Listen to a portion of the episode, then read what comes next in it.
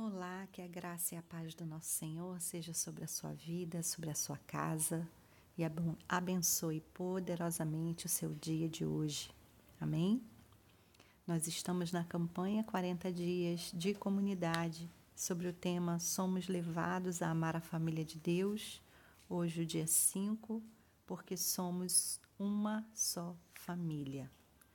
1 Pedro capítulo 2, versículo 17 vai dizer: Tratem a todos com o devido respeito, amem os seus irmãos. O amor, ele precisa ser aprendido.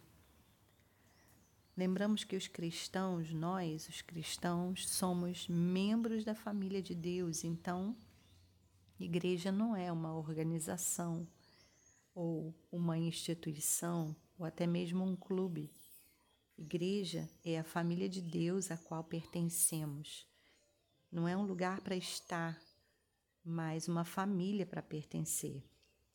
Por isso, nós devemos amar uns aos outros com amor fraternal, como diz a palavra em vários lugares, inclusive em Romanos 12, 10. Mas o que é uma família? Família é um ambiente, é formado, né, regido por um ambiente de compromisso firme e profundo não importa o quão difícil seja, fazemos tudo pela nossa família. Fazemos por ela o que não faríamos por outras pessoas.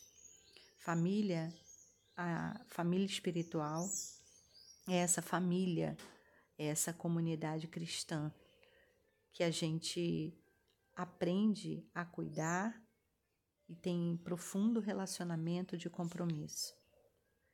O que precisamos então é criar esse senso de família, é criar esse entendimento de que somos família, para confiarmos uns aos outros, aceitarmos uns aos outros e servir uns aos outros.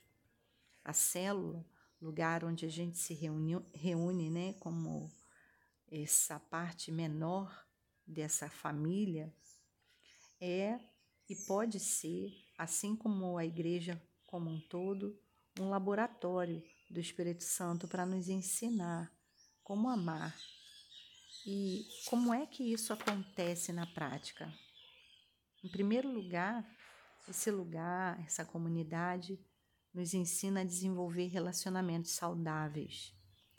Para que esses relacionamentos aconteçam, a gente certamente vai, vai lidar né, e vai é, estar diante de uma necessidade de ter honestidade, mas também vulnerabilidade. Vamos precisar de esforço e de uma grande quantidade de perdão.